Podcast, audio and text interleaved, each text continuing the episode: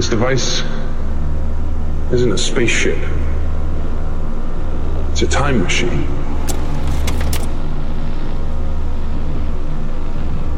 Goes backwards, forwards.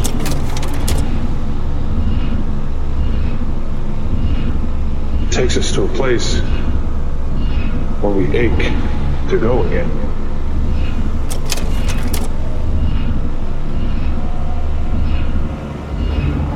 It's not called the wheel. It's called the carousel. Comes the Adam.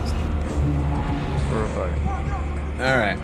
No, no, you're supposed to keep talking. So it's like it's just like you know we just go right into it. Like you Okay. just- All right, sounds good. Oh well, I'm, I'm I'm happy to be here. By the way, uh, thanks for ha- was it time number two? Time number two, Chris Gadek.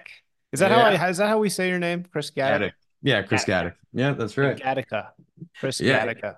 That's that's the easy way to remember it. But uh, yeah, man, I gotta get down there to Pasadena and pay you a visit because Yeah. uh, the uh, the Fugazi Italian slash Chicagoan in me is uh is missing my uh boombots and Pasadena has that uh what's that Italian deli over there? Roma oh yeah, dude, you know your Right. stuff. We have Roma Deli. Are you talking about Roma? Yeah, Roma. Yeah, I used to be a well, I used to be a West Sider, so I used to have Bay Cities, and uh, I'd have to schlep it down Lincoln Boule Lincoln Boulevard to to get a sandwich. But uh, there's that one, and there's uh, Domingos, but that's a that's a that's a trek from you. That's in Encino. Yeah, Domingos. I don't even know Domingos. Yeah, Roma's great. It's like the still the same old guy still works there. He's like all bent over and stuff. Uh You gotta love it. although the, the entire dining cuisine, the entire cuisine landscape of Pasadena is now 100% Chinese. Every there is literally 17 boba shops within walking distance from where I am right now. It has to be money laundering. There's no way there's that Of many course. boba shops. it's it's absolutely insane. And you'll walk by and it'll be like boba shop and snack shop and you'll look at the menu and it'll be like boba and there's all kinds of weird it'll be like boots and noodles which is like weird types of boba and then it'll be like duck blood soup you know it's Yeah, like it's yeah. I mean, like- chinese shit like in Pasadena. When I used to live in San Francisco, we had a place in the. eh, This is the first time I ever witnessed like something like this. And so, like when I first moved to San Francisco, I was in the Mission, and there was a Chinese place that was also appended to a donut shop, and I was like, "This, this is off." And I never saw anybody in there. Yeah, I think that's how they do it. I think they buy like because you know you go to a Thai place and it'll be like Thai, and then next door will be like the massage place. You Mm. know, so it's Yeah. like hand jobs and Thai food. It's all the same. It's like the same level of service. It's just like trash level service of everything. You know. Um. Yeah, somebody's got to do it. Um. Anyway, so okay. Well, I, I brought you on here because I you are a media marketing media mastermind. Um. You run AdQuick, which is a oh, out of not home- me. I, I run the the marketing and the sales part of it. Okay, so you I have I have a boss. you have a boss, but you work at uh AdQuick, which is an out of home.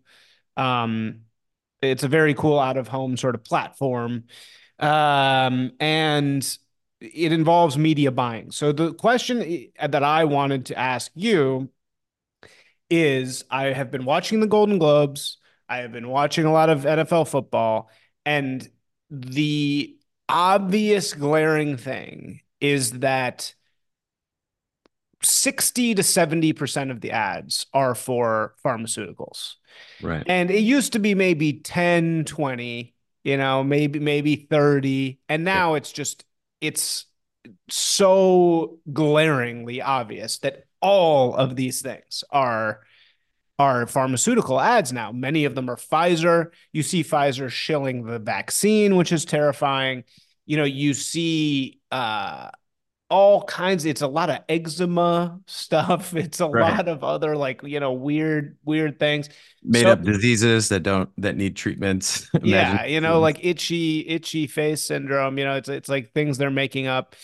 And so I, I just wanted to know, like, I, before just blabbering about it myself and trying to like write some article where I where I grab a bunch of stats from like this article, I wanted to go to the source and see like why is this happening? Why has they taken over all of these traditional advertising spots? Why is the pharma industry? I think before we jump into that, I'd love to get a understanding of like when did you start noticing this? Does this have anything to do with uh, you know, a famous pop star and uh, her new her new uh, NFL football boyfriend or or like because like I I'm not a big sports guy, but I do fantasy football because I love beating people that you know focus too much on the statistics and I just kind of wing it and somehow end up winning. Yeah, nice, nice. But like I started seeing that and I was like, okay, this is going to be one large integrated campaign. You know, she start uh, Taylor Swift starts showing up at the games, and then uh, you know, uh, I think uh, Tra Travis Kelce, who's the, I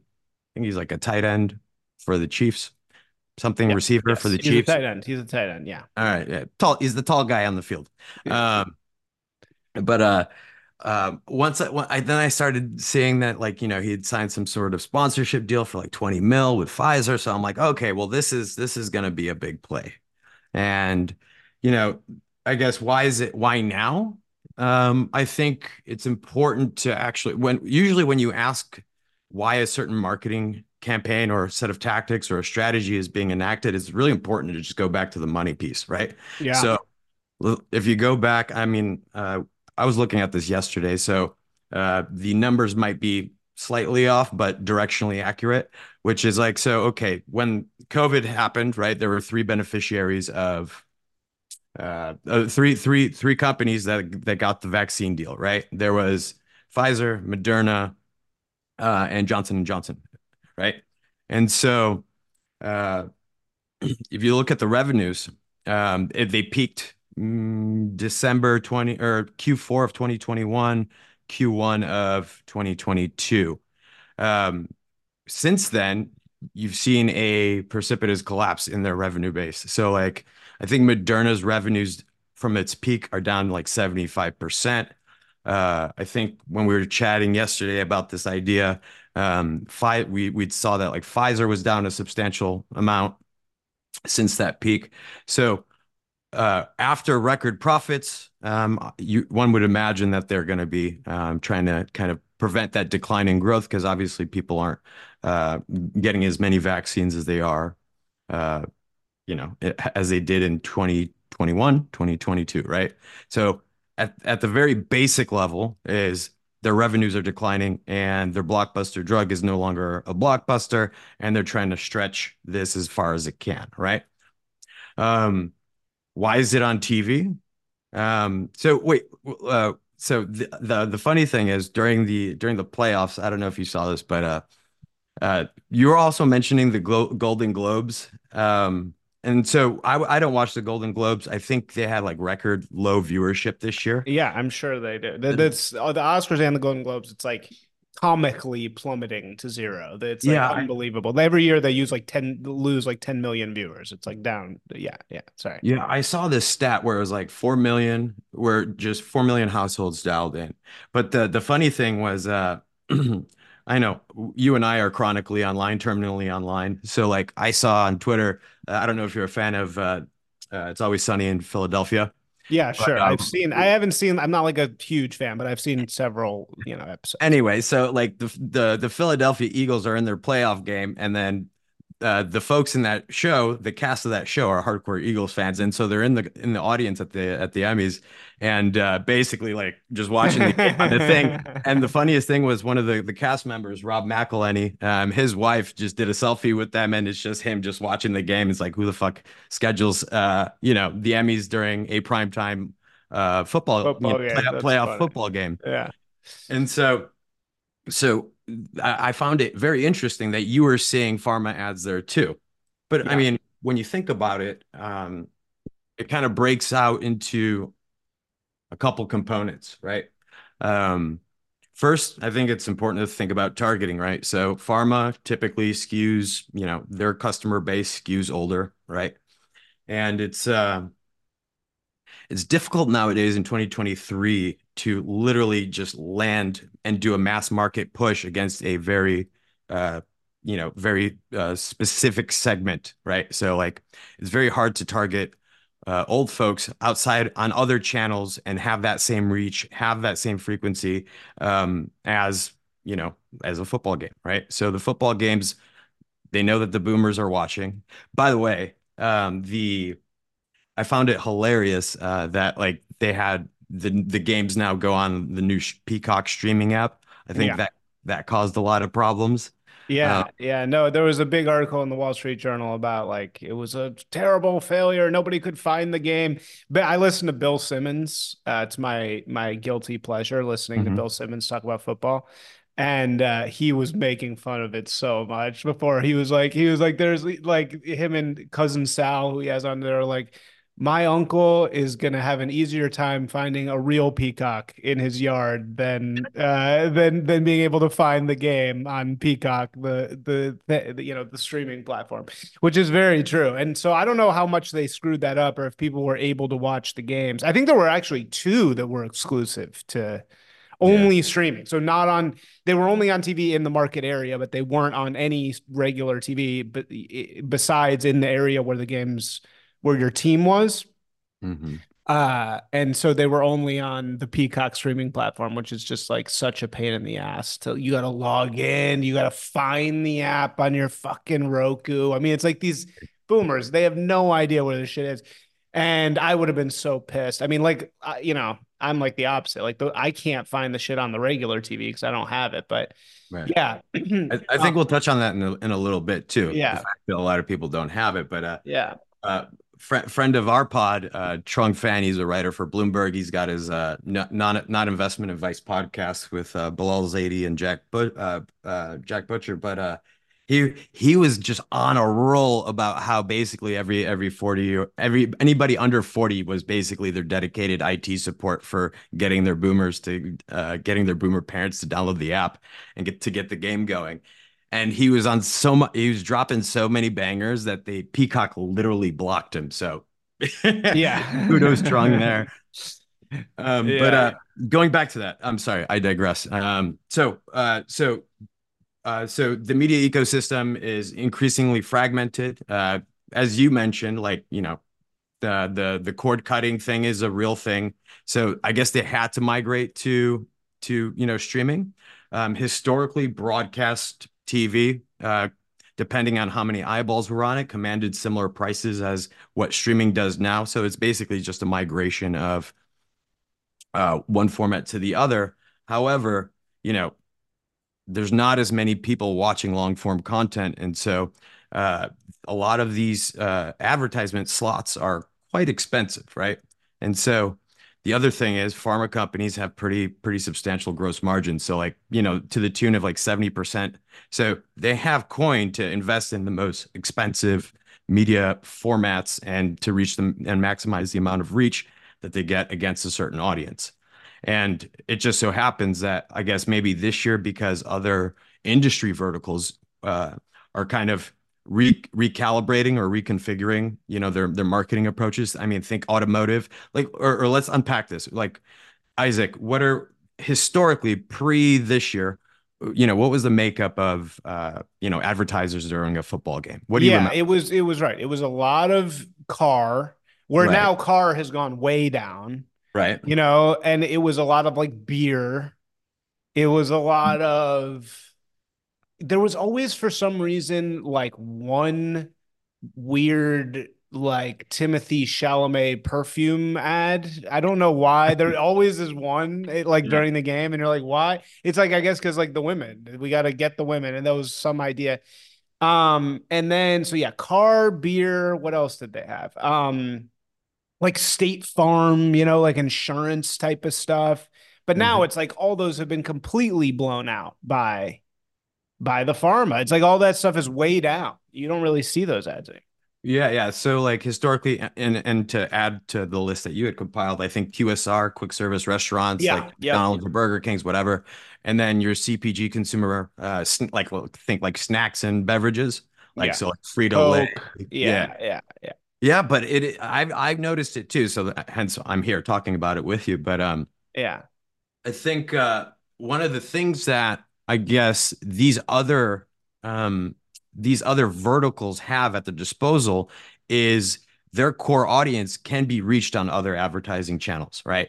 And so the fragmentation that's happening in in the in the media landscape, basically, just to give you a sense, you know, like 10 years ago, people used to spend an hour and a half on their uh, uh, hour and a half on their phone. Today it's like four and a half, maybe even more, right? And uh, that's inverted uh, from you know people's TV behaviors basically like a decade ago. So they used to watch a lot more TV and you know do a lot more, uh, do a lot less, you know, uh, engagement on on you know their mobile devices, and so they have outlets. They could go to Facebook, they could go to you know they could go to TikTok, they could go to Reels, they could do short form content, but you know um, the there is a significant decline in long form content, and since pharma targets these old folks that's like their best bet really. Yeah. So they now they're totally incentivized to put all their chips on football and golden globes mm. while you know coke and like the cpg people are like well we'd rather spend more money on tiktok basically and and like instagram reels and stuff. Yeah i mean tv wasn't always uh you know pharma's big channel. Um you know another thing that's happening in the media landscape right now is radio advertising is you know shrinking. Um, print so think newspaper uh, advertisements and magazines. So like uh, just to give you a sense uh, newspaper circulation is down 40% in like the last 10 years. Um, so 40 million households used to subscribe to some form of newspaper 10 years ago. Uh, recently i saw a number quoted at like 24 million um, and then for the radio piece, um, podcasting and what we're doing right now is kind of disrupting that. So the avenues of reaching a broad set of people um, for um, for pharma has kind of dwindled, right? And so that doesn't mean that they're not buying in these spaces because like as soon as you brought up this like this pod, I was like, oh, let me just let me just go on Twitter and type in pharma NFL, right? Yeah. And then so you get a, a long list of people being like, what the fuck? You know, complaining. Really? So people are talking about it. What are they saying? Oh, I mean, like uh I think my the favorite one that I saw was uh like they they should just call the NFL the PFL, the the, the Pfizer Pfizer football league. So like um yeah. I mean, what are you seeing? You got the computer in front of you. Here, yeah, let's look at it. We can this is one thing you can do with uh Oh, I love it. Oops, wait, this is not what we want. Hold on. We want uh this. There we go. Yeah. All right. So yeah, uh Pharma NFL. Now every ad is Pharma. Yeah. Yeah, look. Is this posted? Yeah, yes, it is. So yeah, people are people are talking about this for sure. Yeah, and then strangely, uh, you know, I'm gonna say we're, doing we're, a pod. Oh, nice. There you go. Promote it in pod, in pod promotion. Uh, Dapper marketer, pod. Dapper marketer. There you go. Uh, yeah. We're promoting. Oh, this is so so. yeah. So people are asking. People are definitely noticing it. You know. Yeah, it used to be where humor was used to sell beer and Cheetos, and now you're right. It's it's really gross how you know they're using these uh like really outdated and crusty old pharma or sorry regular ad humor um concepts to sell a vaccine. It's like I think the the the the Travis Kelce Pfizer vaccine ad is like the concept is all the ways in which you get two things at once, right? Which is like this is a very typical type of ad concept where you're it really has nothing to do with the product, but it's Correct. just like a funny little sketch about all the ways in life in which getting two things at once is great. You know, it's like, look, I can get my you know, b- burger and beer at the same time, or you know, all these. He's like do, mowing the lawn and responding to emails at the same time. Like it's just a typical fun and game, stupid, low hanging fruit concept, mm-hmm. but it's designed to sell, as this person is actually saying, uh, it's designed to sell chips, not right. to sell vaccines to the population. Like it's it's completely ridiculous. Um, but anyway, so yeah. I mean, I think it, they have to make it.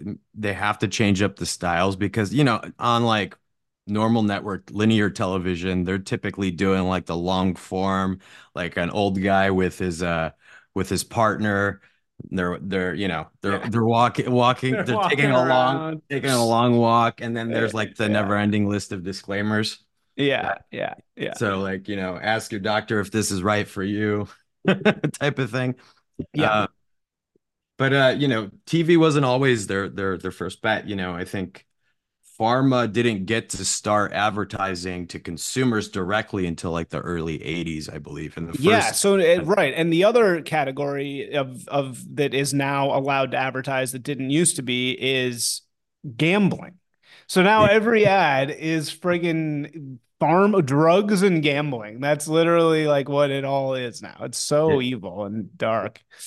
Yeah, we there's like there's a couple uh we have a couple gambling customers and they're great great folks. Uh they're a lot of fun because they love sports and you know they're they're fun people to be around. But uh yeah, definitely changes it up. But um so yeah, so those those two channels that his like so like the first ad was like in Reader's Digest, and then like they had to take up like half the fucking page in the in the newspaper ad or the magazine ad to basically be like, here's the long list of side effects or whatever. And then like yeah. the 90s came around and they started like the FDA started relaxing these uh these regulations.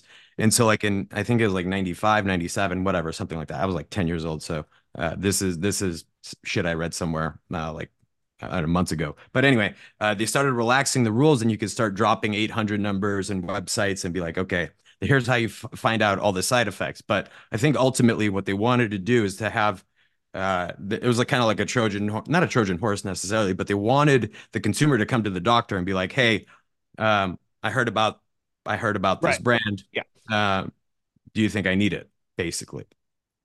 Yeah, yeah, so, and, and that's what they're doing, and they, that's the idea. And I worked in pharma, so I was close yeah. to this. And there's all kinds of things you can say and you can't say, and you have to. There's a thing called like the balancing test. You have to like balance. I forget exactly how it goes, but it's like you have to balance the benefits with the negatives. Uh, you know, and that's why they had that whole line of like, you know, this will give you hot dog fingers uh, which was the SNL thing. But th- but this used to be again like these ads used to be not very common and they were a joke you know they were always like haha right mm-hmm. and then we kind of started seeing the rise of the boner pill ads which was like you know the old couple walking through the meadow and then like a picture of a strong like a metal pole yeah yeah like they're at the grocery store and there's a big cucumber on display yeah yeah there's like a giant or a zucchini like, metal cucumber or like a like like square bathtub you know it's like look at this which was that was like funny though, right? And it's also like boner pills. It's like I think they're harmful, but it's also like okay, whatever. This is kind of funny. Like you know, it wasn't a big deal. Whereas now we're entering this phase where it's like, you know, you see stuff on there for Skyrizi, which is what is Sky? This is like a eczema pill, you know, like you're getting all sorts of stuff that's like yeah, plaque psoriasis. It, oh my god, did you see the ad? Oh man, the really crazy one was the um it was so horrifying, dude. It was literally no. like the most post-apocalyptic thing ever. Did they actually the... show the person suffering from the eczema? No, it was the alopecia ad. Oh, that alopecia is the one where you can't grow hair. yeah, this is the one, the one why skin? this is why Will Smith beat up beat up ah this is why Will Smith beat up um beat up beat up uh, what Chris Rock. Chris Rock because the ad was oh come on. Where is this ad? This ad was so ridiculous. Uh see it's like it's even weirder that they don't show it to you immediately because it's like what? This should be the first thing that comes up when you see this. But anyway, there was this, I, I, can't find it right now, but there was this ridiculous alopecia ad where it's like just people walking around and they have like huge spots of hair missing.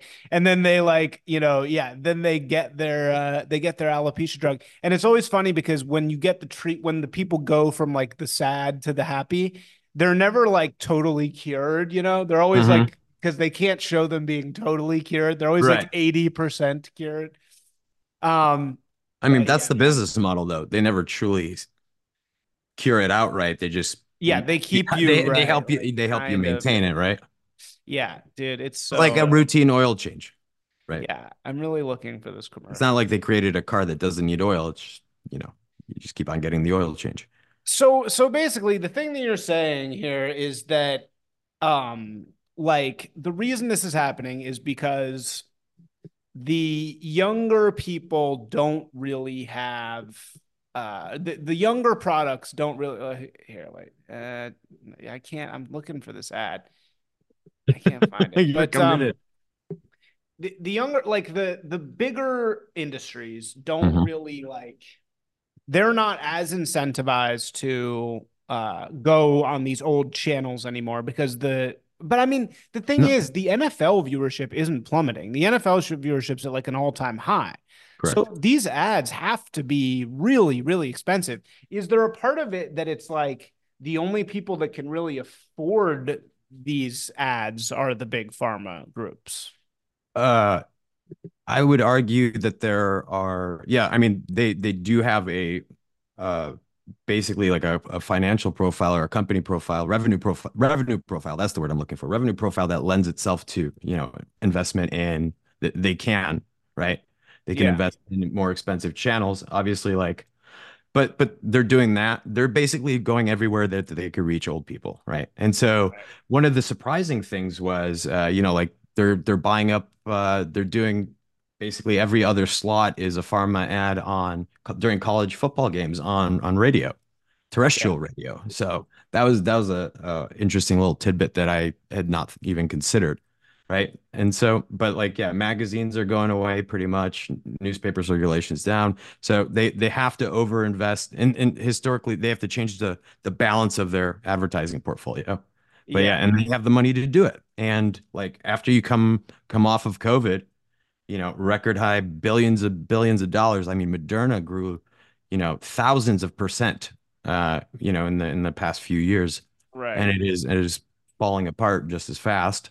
Right, because they just can never hope to get to that same level of revenue, right? Basically. Right. And then I mean that's a that's I think a lot of industries kind of had that have that challenge where uh you know in 2021 2022 there was a kind of uh, an asset bubble or a finance or a bubble in certain industries right uh and i think pharma is one of them yeah pharma you know like it was a it was a black swan event let's call it that right and so uh, they they were the beneficiaries of said black swan event, and now they're trying to spend money, um, record amounts of money, to basically you know keep that growth, uh, you know, uh, at a at a decent clip.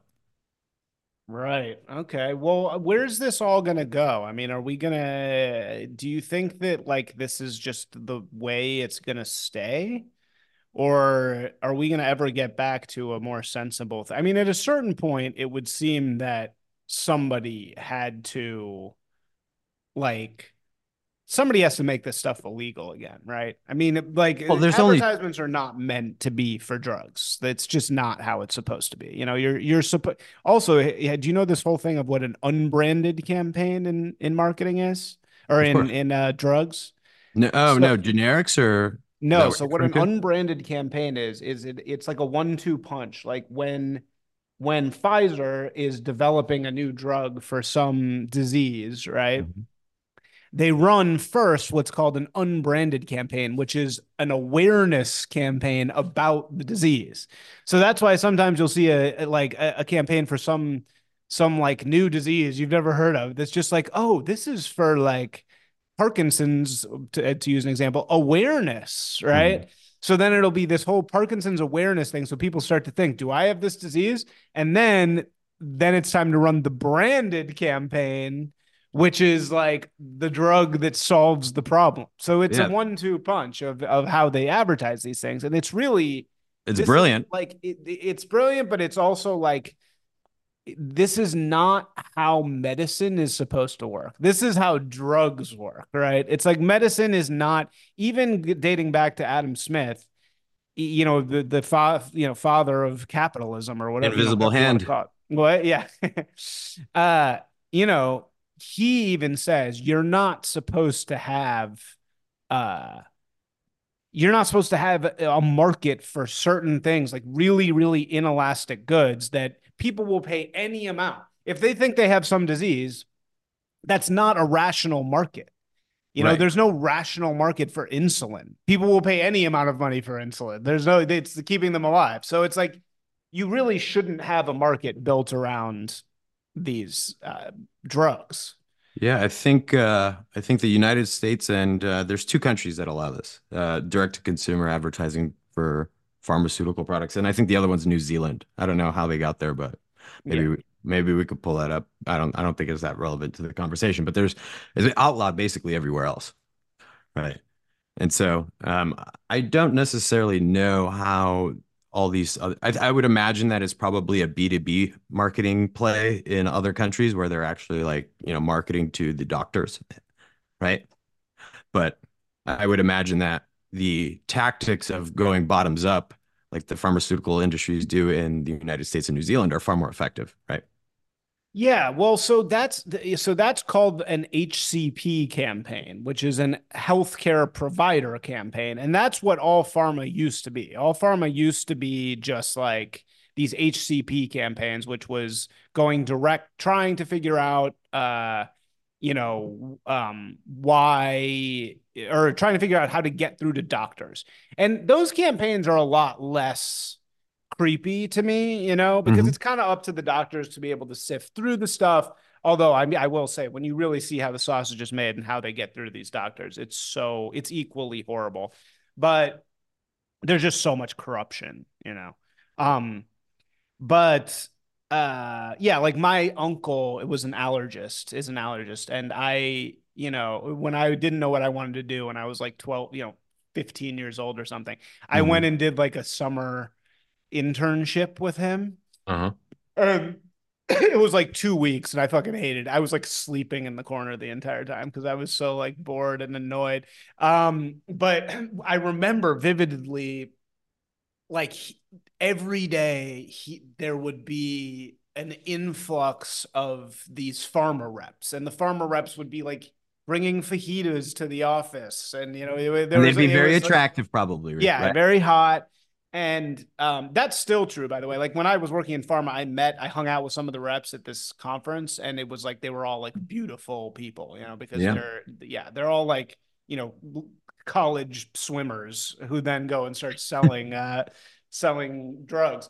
But, um, you know, that felt a little better to me because then at least you have some type of intervening force. You have some filter Mhm. of somebody who like look i'm doing this every day i know what's real i know what's not real and i'm going to tell my patients this or that whereas what you realize now i just went through this Mhm. if you have a drug that you want in your head even a really schedule a drug Mhm. and you go to doctors and start asking for it they're going to give it to you you Oh, know sure. like it- like yeah Oh, I So, threw my like I have back pain.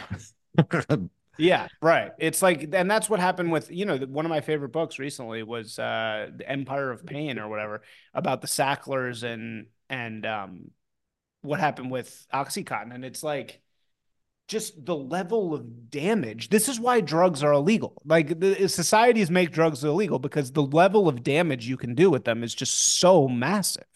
Yeah. I had a couple friends that uh that you know went down that uh pipeline of injury, get prescribed, uh pr prescription goes away, uh turns to street drugs, Yep. dead. Yep. Uh three friends last three years. So Jeez. Yeah, Yeah. no, it's very common. And like they, they right, they go and start getting the the right what they can on the street and it becomes a complete addiction. yeah. But um, there there yeah, there's um there's this before I hopped on this call, uh, my CEO sent me this thing. There's an article called The Insufferable Bros Who Run Corporate America, and it kind of describes how how the advertising and use of data started like kind of presenting itself in the in the eco in the pharmaceutical ecosystem. And guess who had a hand in that one? Sackler, the Sackler family. So like uh, right. uh, a firm that was owned by the Sacklers basically built the the foundation of how people use data to then identify potential patients um, for said pharmaceutical drugs, and I don't think that's evolved very much. So Yeah, you also see that with the um with the studies. So every study that we go and refer to that shows the effectiveness or this or that drug or the the bad effects of like seed oils or everything like that, every single one of these studies is paid for by a private company that wants the study to go this way or that way. sure. And it's just unbelievable. I mean, it's unbelievable that we have a society that works that way because it's so obviously going to lead to bad stuff. And now they're polluting the airwaves with it. It's just out of control. So, um, you know, for somebody like Moderna, what happens to them? I mean, if they can't find some other way to fill in this revenue that they're obviously not making anymore, what do they do? I don't know. It's going to be tricky because I would imagine that the shareholders are going to start dumping the stock if there's nothing new and novel on the horizon. Right. Um, I I don't know their business intimately, so um, but I do know that they were. Uh, I did look this up before we hopped on the pod, or before we hopped on the pod, and they were actually they had some new products in the pipeline that they were advertising. So we'll see. We'll see if that uh how successful that is. But um, it doesn't. I mean, seven, a seventy-five. I mean, a lot of companies took a fat haircut because there was a lot of you know money was basically free for since 2010, right? Uh, zero interest rates, and then you know Uncle Jerry at the Fed start cranking uh, the the the rates, and so um, it's gonna be it's gonna be and it's it's been difficult for a lot of lot of verticals. And like even tech, you know, there's no hot not not nearly as much hot money flowing into the tech sector as well, and um, anecdotally from what you know my peers have told me who are also in the space you know a lot of folks have seen like 25 30% haircuts on revenue um, from the peak in 2021 2022 um, so uh, unless they get another blockbuster drug or we get another uh, black swan event uh, it's not looking pretty promising for them. Yeah right. It's like it's weird. It's like you've propped up these massive money making drug corporations with a global mandate. And now what do they do? And they, right. So that's really what we're seeing. I mean, we're basically seeing like these dragons that you've created, they're like languishing around. Although Pfizer's got so many things out there that I mean, they they're probably. I mean, Pfizer's got to be like the most powerful single force in the world. Probably, I would imagine. I mean, there's there, it's it's important to distinguish. We're using pharma broadly, but like I think the the two that fall into everything that we're describing are the ones that we're the beneficiaries of the the vaccine of of you know the vaccines and COVID. Like, but like Johnson and Johnson, um, from what I saw, it was like maybe like a 10% bump on their revenue. So it wasn't like a multiple increase. It was like a 10%. And the reason for that is uh, Johnson and Johnson is a diversified healthcare business, right? So they do pharma, they have other products. It's a conglomerate. They have shit tons of stuff they sell, right? Yeah, and they have so like baby not, powder and shit. They, yeah, they are not they're yeah. not like dependent upon you know the success of a couple, drugs. you know, blockbuster drugs. You know, and same thing goes with Merck, AbbVie, and like you know GlaxoSmithKline. All those companies like they have more shit to sell, so they're not at the whims of uh, you know these types of events. Right. Right. Wow. Um, okay, so you've been doing some other writing uh, in the sphere. Let's talk about that for for our remaining time here. So, sure. uh, you just published a, a, a article and a story um, where you're talking about the age of bullshit, the end of the age of bullshit, and you're kind of going into the numbers on ad spend and uh, how things are changing, and you know, kind of the fraud that exists inside the system. So lay out this argument here of what you mean by time for the end of the age of bullshit. So I think there's two things that are happening right now, right? There's no accountability for the role. I would argue for at least at, when when you get Wait, the high the role of what the role of CMO, chief mar- yeah, yeah, chief marketing officer. When the higher you get, you know, the the less accountable you get. And I think a lot of that has to do with you know partnering with agencies. So you're buying a lot of marketing programs that are kind of bundled together, and you don't necessarily know uh, you know, what's a turd and what's not a turd, uh, for lack of better words. But like, so I think uh, there's even if you if you take like a user experience, think about how many junk ads you see that you know nobody ever clicks on that some advertiser is probably paying for, right? Um, usually they're like the chum boxes at the bottom of the article, or they're like interstitials in between, or on on uh, news publications and so on and so forth. And like it's not a good user experience. Everybody knows that. Uh, they don't convert. They're the the it's probably they're probably upside down in terms of revenue generated from that investment. And so what I, what the piece basically stresses like, all right, let's call a spade a spade and just like turn off the shit that doesn't work or that's a bad user experience because you're literally setting money on fire, right? And so um, I think uh, there's that piece, and uh, that leads into the other other uh, the other thing that I stressed, which is you know marketers should be should know how they contribute to the business. They should know how much revenue they influenced, and I think once you get to companies of that size, it just becomes like a hey, let's just execute on all of these uh, marketing channels, and basically, you know, we'll just keep doing it because uh, it's easy to repeat this playbook. And you start you start to you see that a lot with um, you, you start to see that with integrated campaigns that are typically executed by like larger agencies, for example, right? The the big networks, right? And so uh, ultimately, um, I think uh, it's you know I think we've gotten to a place where uh, the bloat in marketing needs to get trimmed, the fat needs to get trimmed, and uh, marketers should be leading the way in you know chopping these channels that are un- not performing, not delivering value to their business. And, you know, it's like basically having an honest discussion with oneself. Right. So, yeah, like why are people investing? I like when you call it a chum chum bucket at the bottom of an article. You know, these native ads that just sit down there and like how do my question is this, like say that you are a CMO and you're inside these companies. I'm always amazed that these new channels immediately get picked up. Like these digital programmatic ad things that are like ad robot or you know like there's a million of them like ad ad shark mm-hmm. you know and you hear so many people getting rich on creating these little programmatic ch- ch- ad i don't know if it's channels that just feed digital ads across a million different platforms. You and, hear and so many people who've gotten rich off those. How did those people convince CMOs to spend money on these random little digital things like so quickly? Um, you know, um, you know, I haven't always been in advertising. My background's enterprise software. I'm a tech dork, right? Um, yeah. I think one of the things that the one of the first books I was handed was um, a book by a guy named I think his name's Ken Ar- Auletta. Oh yeah, F- Frenemies. Frenemies. I've read Frenemies. And yeah. and it describes the relationship between the agencies and the uh, the let's call them providers, service providers, or you know whatever publish publishers. And there's, uh, I mean, from what I've read and what I've discerned, there's a fair degree of fuckery that goes on over there.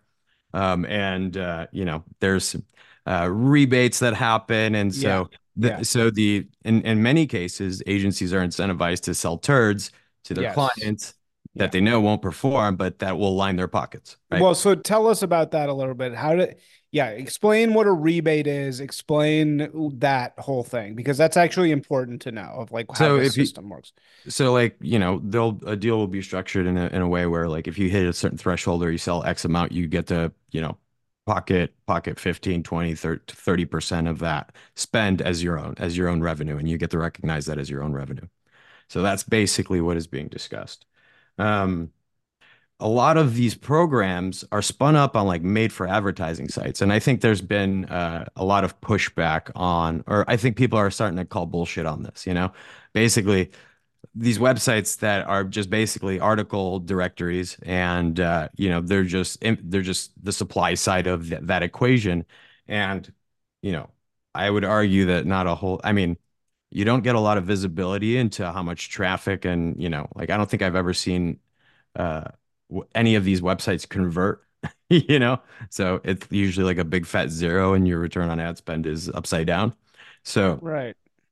um there's you know the show me the and uh sh- what what is the saying? Munger i think munger said show me the incentive or, or, tell me the behavior and i'll tell you the incentive or something like that. Yeah. So i mean they're incentivized to sell these programs that don't really do anything for their bottom line. And i think it's time to make the case for you know not having all these fraudulent uh marketing campaigns uh right. all these all this ad fraud happen just cut the shit and fucking move on right and use channels that actually work or actually that people actually see. or that's not uh you know a click farm in India or whatever Right. under the guise of of a v VPN. So So uh, what are the channels that people actually see? I mean, clearly they do see football and clearly they see I mean, yeah, but so so where yeah, what are the channels that are still reliable or that are are reliable? I think uh podcasts uh out of Yeah, home podcast. Everybody wants the podcast ads. It's Well, really you true. can track engagement, right? You can see how long a person listened uh, listened to it. You can see when they dropped off, so on and so forth. Out of home is great. I mean, obviously, AdQuick sells out of home. Uh, you know, it's an out of home marketplace, but like you can't skip a fucking billboard, you know, or you you can't fr fraudulently like place a billboard. It's going to be there. It's a real thing, you know, it's Yeah. tangible. Yeah. Um, I think uh, paid social is still, I mean, paid social is ob obviously like, you know, uh, whole industries have been created around it. The direct to consumer, uh, consumer packaged goods companies that are using those to to grow their business before selling into, you know, a conglomerate or whatever. Those Yeah. those those have been working. Like obviously, you know, people talk about the ads that they see in Instagram, so that's like a real thing. But like, does anybody see the ads on these made for advertising websites? I think not but it's a significant chunk of uh, you know the industry. There's I don't know, and I I don't I can't remember recall the number offhand, but I think it was like 82 billion is just set on fire every every year.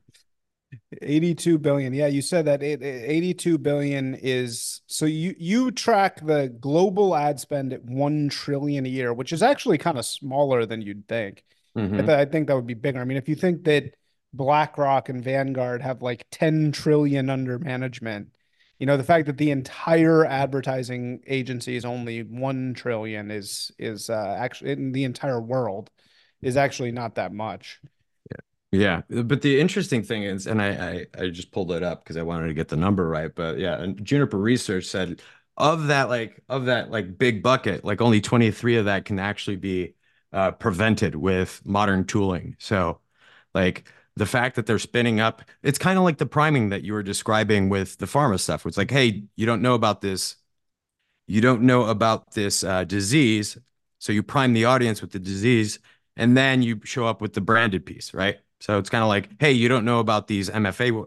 They're never called MFA sites, but like you don't know about these channels, and basically they'll get they'll get primed, and then they'll obviously sell them. So it's kind of a similar thing. So how do they prime?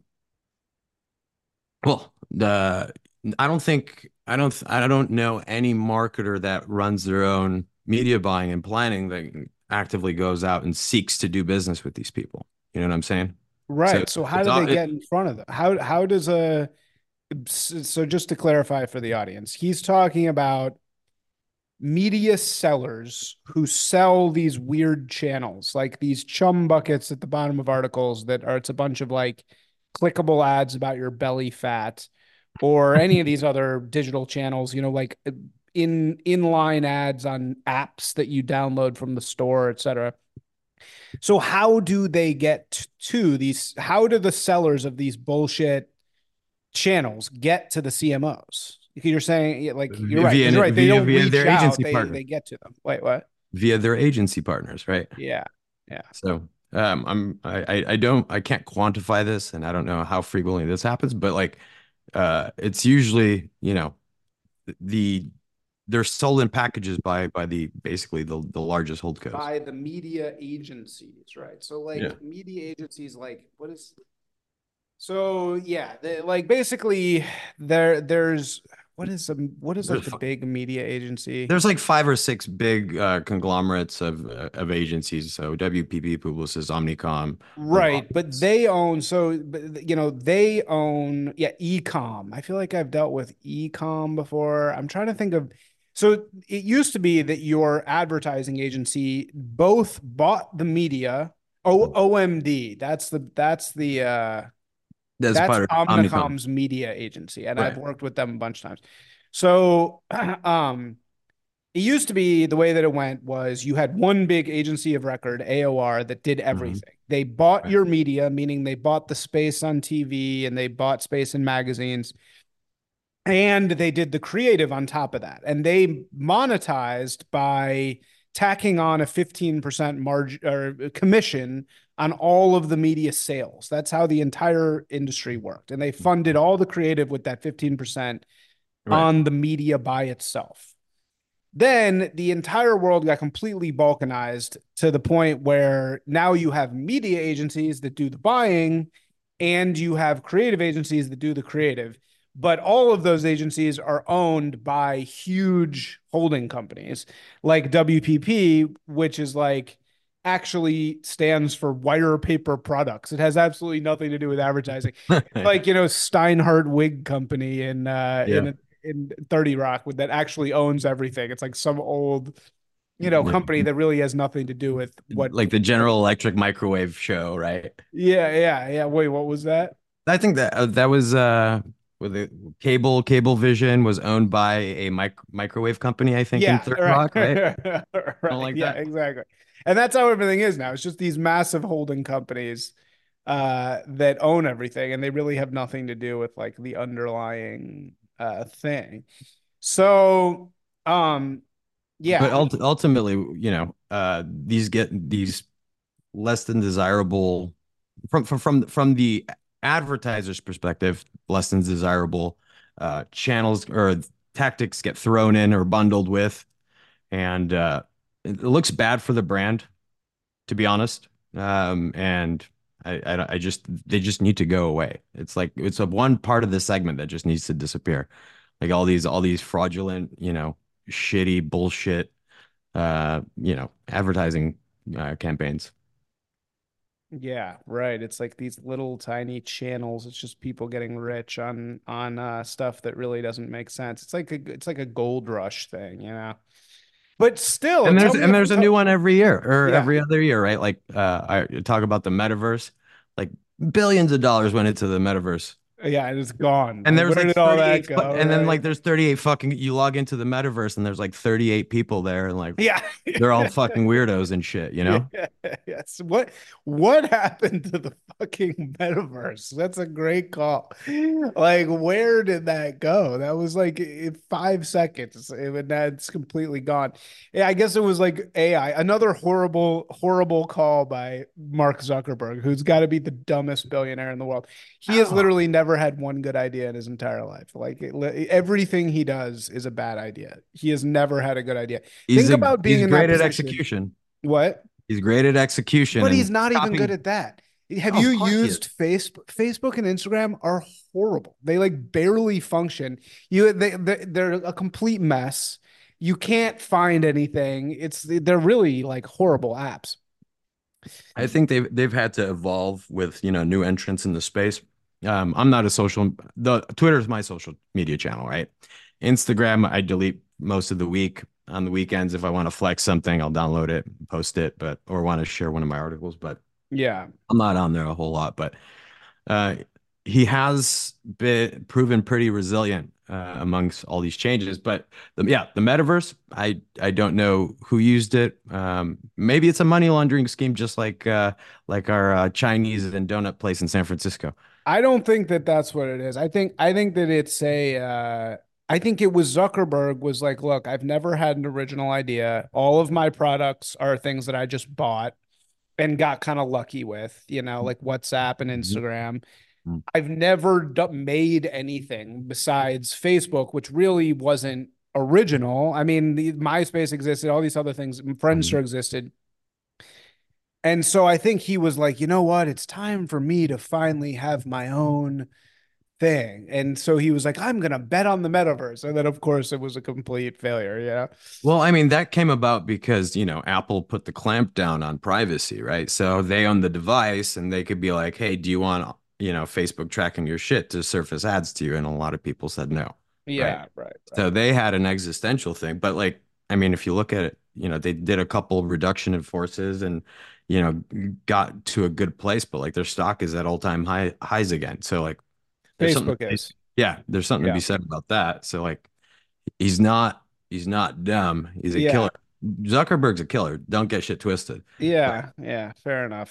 Fair but enough. uh yeah, the experience, you know, even I think Adam Mosseri was saying Adam Mosseri is the head of the Instagram product. He was saying that since TikTok came out and the, the video thing is very difficult to uh it's it's difficult to monetize video in its like in their current state with you know their legacy product uh, on Instagram. So we'll see how that evolves, but uh, ultimately, like, um, there it's gonna it's gonna be a challenge. We're we're getting a lot of competition from China, and obviously, like you know, they can compete here, we can't compete there. So like, it's kind of shitty in that regard, but eventually, yeah. Eventually, people will figure that out.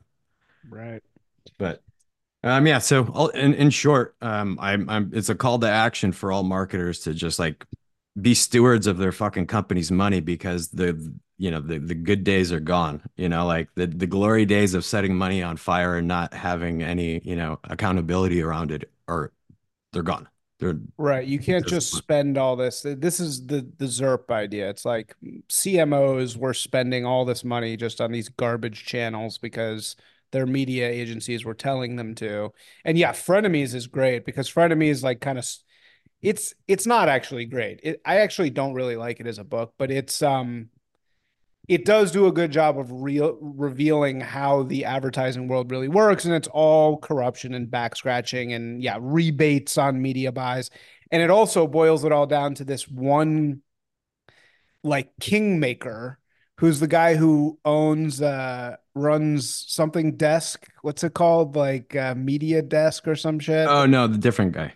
Uh, you're thinking of Trade Desk, but that's uh, Trade Desk, right? Trade Desk, but you're thinking the Kingmaker is uh, in the frenemies. The the Kingmaker that they're describing is uh, uh what's his name? Uh, they, they, they, they talk about uh, Sir Martin Sorrell. He's like, well, this, Martin Sorrell, who got canceled yeah, for sure. Yeah, yeah, he got canceled. And then there's uh, uh Michael Kassan. He's a uh, media. Yeah, link- Michael, isn't he the trade desk guy? No, no, he's not. No, no. Uh, Michael Kassan uh, is an investor in AdQuick because he's a sharp guy and a lovely man. I met him in person. He's fucking awesome. Wait, but uh, what is his organization called again? I thought it was. I thought he was Trade Desk, but no, I guess he's no, oh, Jeff Media Link. Media yeah, yeah. Jeff Green is Trade Desk, um, and oh, okay, they're yeah. they're the they're the demand side platform for the open internet, but uh, it's you know the, the the walled gardens are going up, and so their life is going to be a little bit more uh, oh, complicated so coming soon. Media Link is it? I've been saying this wrong yeah. the entire time. Yeah, Media so, Link. Yeah. Media Link structures all the deals that you know, like you know, the CMOs go meet at CES. They're the the intermediary that facilitates all that stuff. Uh, they're they're they're they have their hands in a lot of things, but uh, ultimately, you know, it's uh, they're the power brokers of the advertising world. Um, yeah, they really are the power brokers of but, the advertisement. But that's but, what that's kind of the point of that book, Frenemies, is that it's like there's this like one like two guys that pretty much or do everything. But I mean, you know, all industries are probably like that to to some degree. Right? Oh, of course, for sure. Yeah. And uh I mean, yeah, but but like I said, Michael Kassan, stand-up guy. Like guys. Wait, so then what is trade? Yeah, I, I had these confused in my head. I was saying that he owned ran on trade, trade desk. What is trade desk? Uh, trade trade desk allows you to buy uh, buy ads programmatically across uh, you know tens of if not hundreds of thousands of publishers on the open web. Right. Got it. Okay. Right. And you can you know basically use your use your first party data, your third third party data to target uh, so ah, specific audiences, irrespective of where they are on the internet. That's so that's their like, value prop. Here we go. This is what Trade Desk is right here. You ready? Hello. Faces convert. Oh, yeah. Faces convert, Isaac. Hello. I mean, I'm I'm in B two B. Faces convert. You know, you want you want the you want the happy executive on your website. This is like this is like the advertising industry in one fucking picture. It is this woman with this horrible design. Like this is the long. This is the face of the longhouse right here. Um, yeah. It, okay. So trade desk. So this is yeah. Trade desk is like where you would go to buy your programmatic mm-hmm. ads. This is kind of mm-hmm. like what we were just talking about. Yeah. And then they they spawned you know dozens dozens of copycats and again since ZIRP is kind of coming to a close, we're going to see a lot of consolidation in that in that space. Who run who who started Trade Desk? Jeff Green, uh, guy from that? Ventura, Ventura, California. Yeah, they're in they're an interesting company. Um, it's only been around since 2009. That goes to show people like the the entire advertising industry is now based on this this thing and it's like this guy just started it like a decade ago you know Yeah. and it's like now everything revolves around this one thing it's amazing how fast these things happen Yeah, I think uh, you know, and the advertising space could be definitely still to the in in 2024 can still benefit from, you know, a lot of workflow automation and technology because uh, you know, it is an old old uh, industry and, you know, uh when things are done a certain way, think about like Madison Avenue, right? Um, some people still, you know, kind of operate in that in that mindset. yeah So you know, doing things that they they did, you know, doing it the same way that they did it like 10 years ago or 20 years ago. And so um, there's always opportunity to to br- you know bring these crucial workflows online Damn, or or or help improve targeting as in trade desks. Yeah, trade desk is like from trade desk is an insanely awesome product. Don't get like that's that's that's the truth. Um here's jeff green ready look at what he's chosen to put in the shop reach the right audience in china That's Oh, interesting. only got 3000 followers 4 billion dollars He's a pr- he's pretty low key. He's pretty low key. Yeah, he's he's like a low key guy. He seems actually kind of cool though. I kind of like. he's a ch- I mean, you got to be a chiller if you're, you know, posting up in Ventura, California, right? Yeah. And kind of avoiding the spotlight. Right. But Oops. Um, I would imagine that there are a lot of publishers on the trade desk or whatever that are some of these garbage fucking websites. yeah. Totally. So Um. Okay. All right. Uh. Cool. Everybody. Cool. Cool. Cool. Anything else to say about this uh thing that you were just talking about? I mean the Uh, the the the article the the thread. I'll put it in the comments for sure. But no, ultimately, I think uh, it's time for marketers to take a you know cold hard look at at their programs and be like, okay, well, this isn't doing our business any good, and it's time time to start reevaluating their portfolio of marketing investments and start thinking about how they can uh, grow sus- sustainably. Got it. Okay, cool, man. Um, well, thank you so much. And uh, yeah, uh, uh, let's keep talking about this. You're the Uh, guy to go to for media questions. I'm I'm gonna come down there. We're gonna grab some uh, Italian. yeah. Anytime, man. Anytime. I miss I miss Los Angeles dearly, but thanks for having me. Be well. For, for sure, man. Bye.